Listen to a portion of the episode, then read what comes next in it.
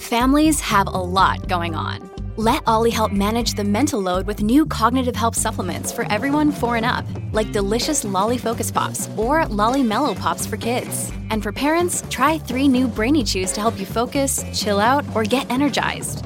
Find these cognitive health buddies for the whole fam at olly.com. That's O L L Y.com. These statements have not been evaluated by the Food and Drug Administration. This product is not intended to diagnose, treat, cure, or prevent any disease.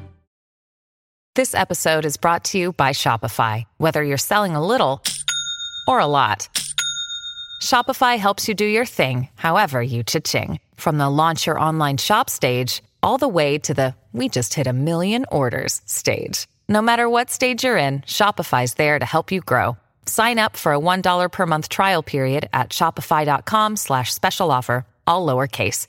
That's shopify.com slash special offer. Right now, these are the stocks Michael Burry owns in his portfolio as of his last 13F filing for the third quarter in 2023. Since then, these stocks are up 9.57%. Dr. Michael Burry is an American investor and hedge fund manager. He famously bet against the real estate market in 2008, which is documented in the movie The Big Short, based on the best selling book by Michael Lewis. We can find out Burry's latest trades based on his 13F filings. Burry runs Scion Asset Management, where he manages a quarter billion dollars of assets. His latest 13F filing included $100 million of these as his US listed assets. These also include two put options on the iShares Semiconductor ETF and Booking Holdings that we'll cover in more depth later on. So, why does he own these stocks? Does Michael Burry's investing style really work? And what can we learn from his portfolio? In this video, we'll answer these questions by a deep dive analysis into Michael Burry's stock portfolio, reviewing the stocks that are in the portfolio and comparing Michael Burry's performance against the market.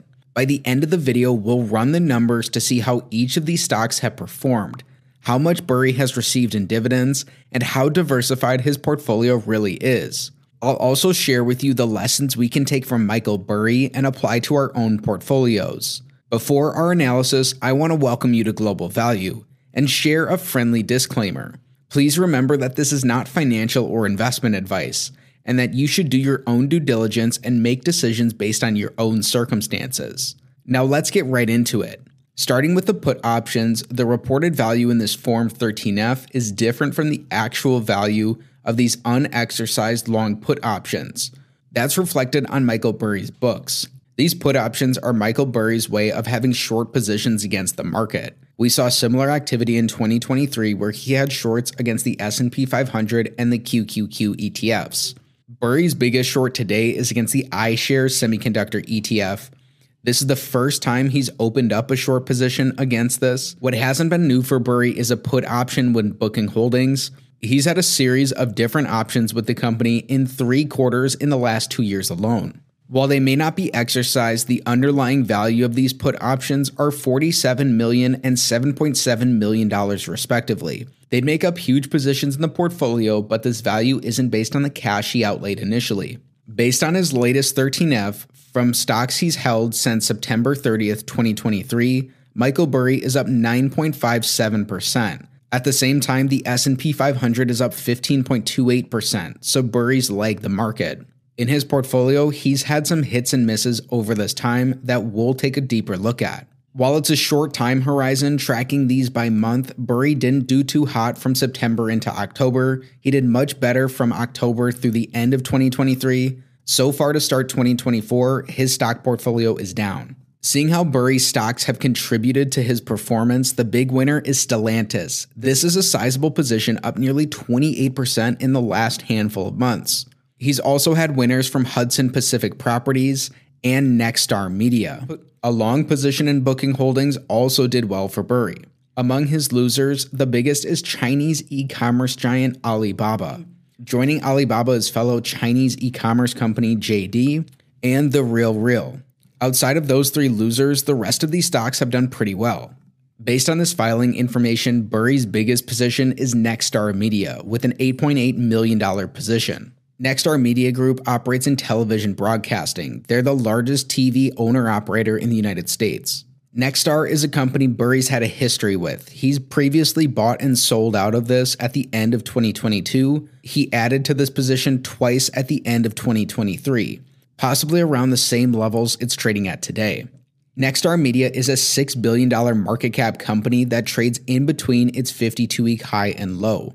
It's also owned by a handful of other super investors. When the company's compared to other media, it's looking pretty decent.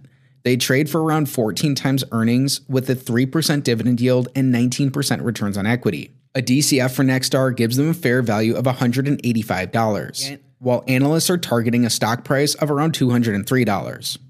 Stellantis is Burry's second largest stock with an $8.5 million position in the business. Like Nexstar, Burry has history here with Stellantis too. It almost matches the exact same history where he added to the business, then quickly sold out in 2022 as things went sideways. More recently, he added in the middle quarters of 2023, and the stock has gone up since then. Stellantis is the result of Fiat Chrysler and PSA Group in 2021. I've covered the company previously on the channel. Today, they trade at a $33 billion market cap. They're pretty close to their 52 week high at $21 per share, and they're owned by this handful of super investors. Stellantis trades potentially extremely cheaply with just a third price to sales ratio and under a 2 PE. Plus, they have a 6% dividend yield. Analysts give Stellantis a price target of $21.5 per share, which is right about their current stock price. Remember, Stellantis is up for Burry since he first bought in. Star Bulk Carriers is the third largest position with $5.4 million invested into it. This is another company Burry's added to quarter over quarter, so we're beginning to see a theme here. Star Bulk Carriers is a deep sea freight transportation company. I've also covered this company previously. There are just three other super investors who have small positions in this $2.2 billion company that trades close to its 52 week highs.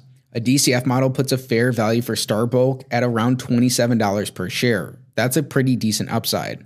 Analysts are targeting a price of $26, also with a decent upside from today's prices. As their stock price is pretty close to when he first bought in, maybe Burry sees the same. Booking Holdings, which owns Booking.com, is the fourth largest position at $5.3 million.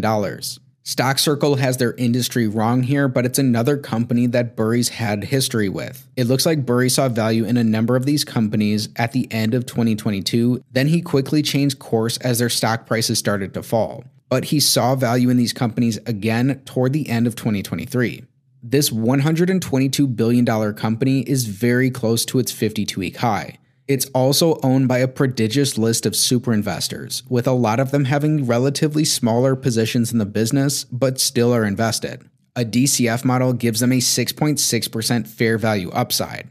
However, analysts are targeting a lower price than today. This would be a downside of nearly 30%, coming in at a price target of around $2,600.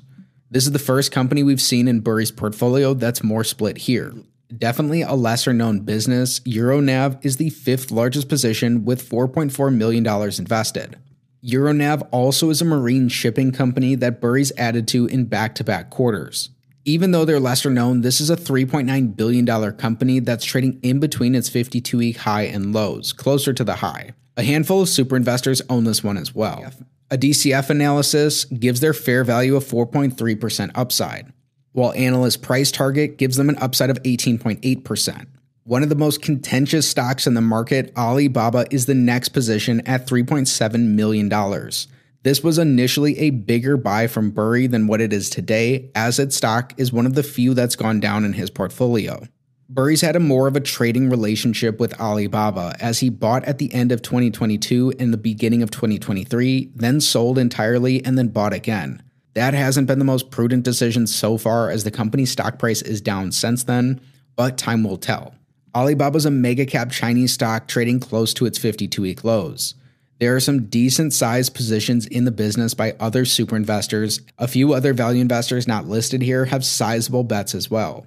Alibaba's trading pretty low compared to the market in the tech sector overall, but this company has its own key risks. A DCF puts their fair value at $191 with a potential 159.5% upside. Analysts, for the most part, are also very bullish on the company with a 133.4% upside. Next, Burry invested into Hudson Pacific Properties with a value of $3.6 million. This is another company we've seen Burry add to in back to back quarters, and their stock price is higher. Hudson Pacific Properties is a real estate investment trust that owns and operates office buildings and media and entertainment properties on the West Coast. This $1.2 billion company has had a very rough time in the last several years. Today, they trade in between their 52 week high and low, closer to that high end, but they bottomed out at less than half of their current share price. Around 10 different super investors have positions in the company. A DCF analysis gives their fair value of 4.9% upside. Analysts are much more bullish on the company with a 101% upside and an $18 price target. Another Chinese e commerce company, JD, is a $2.9 million position for Burry. Burry seemingly treated JD and Alibaba the same. He added to these companies and sold out of them entirely in both of the same quarters, and now he's back in for a lower price. Even with that, the price of this $38 billion e commerce retailer has gone even lower. JD trades just $2 above their 52 week low. Like Alibaba, it's another contentious Chinese tech stock that has a decent number of super investors invested in, albeit in small amounts. JD seems to also trade very cheap compared to peers and the market overall. A DCF analysis is extremely bullish on JD, more than doubling its current fair value from today. Analysts seemingly wanted to top that with over 300% upside.